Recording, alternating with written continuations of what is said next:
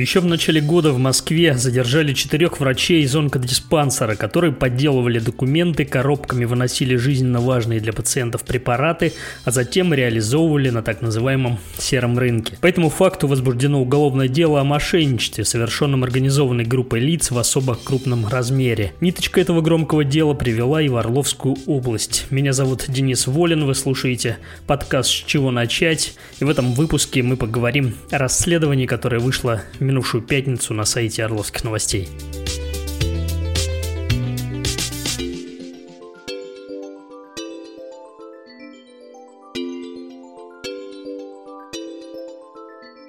Российские силовики выявили схему хищений, многомиллионных хищений на, на здоровье, на препаратах для больных раком. Задержание участников предполагаемой преступной группы, которая этим промышляла, были задержаны в Москве, затем в Санкт-Петербурге. И сейчас, как уже говорилось ранее, есть основания полагать, что в Орле тоже этим делом промышляли. На нашем сайте вышел материал, который касался всей этой истории. Его написала журналистка Елена Тарубарова, и сейчас мы попросим ее рассказать о том, что, собственно, в этом материале содержится.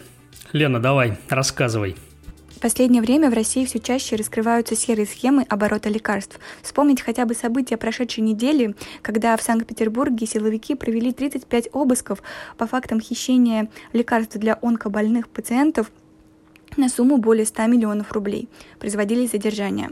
Но любопытная и та история, которая произошла еще в начале года в Москве. Тогда задержали четырех врачей из онкодиспансера, которые подделывали документы, коробками выносили жизненно важные для пациентов препараты, а затем реализовывали их на так называемом сером рынке.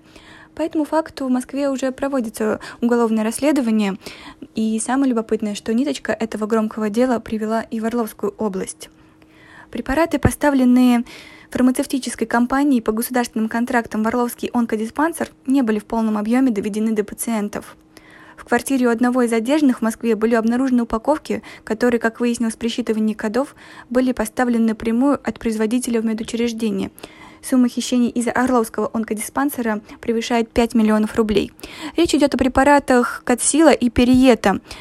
Оба эти препарата жизненно необходимы для лечения рака молочной железы, в том числе на крайне тяжелых стадиях течения болезни. Следствие полагает, что к хищениям могут быть причастны сами сотрудники Орловского онкодиспансера, медсестры, врачи, руководство. Это не означает, что всего столько было украдено, столько нашли. А сколько реально было украдено из Орловской больницы, можно будет узнать, только задержав тех людей, которые этим занимаются. И пока в Москве по данному факту полным ходом идет расследование, Следственные органы Орловской области, несмотря на всю, казалось бы, очевидность фактов хищения, с мая не могут возбудить уголовное дело, так как пока не видят состава преступления. Проверку проводит лишь полиция, но дальше этого дело продвинуться не может. А пока, по сути, государство по нескольку раз покупает одни и те же лекарства – в период пандемии, когда каждый бюджетный рубль жизненно необходим, а система здравоохранения часто работает в режиме повышенной нагрузки, хищение жизненно необходимых лекарств – это уже не экономика, а преступление против жизни и здоровья пациентов, оставшихся без необходимого лечения. Какой смысл увеличивать финансирование на цели здравоохранения и закупать больше лекарств, если не пресечь их хищение и не исключить саму возможность таких преступлений? А самое ужасное во всей этой истории, что за каждой такой упаковкой лекарства стоят реальные люди и судьбы. Люди жалуются в прокуратуру, и практика показывает, что представление ведомства вынесет главе регионального депздрава, тот распорядится выделить средства и осуществить новую закупку. А дальше замкнутый круг. Лекарств не хватает. Да уж, не прибавить, не убавить, как говорится. Что ж, друзья, на этом на сегодня все. Это был такой короткий выпуск нашего подкаста. Другие выпуски можно послушать на всех основных платформах, включая Google Podcast, Apple Podcast и в нашем сообществе в социальной сети ВКонтакте. До новых встреч в эфире, не болейте. Пока-пока.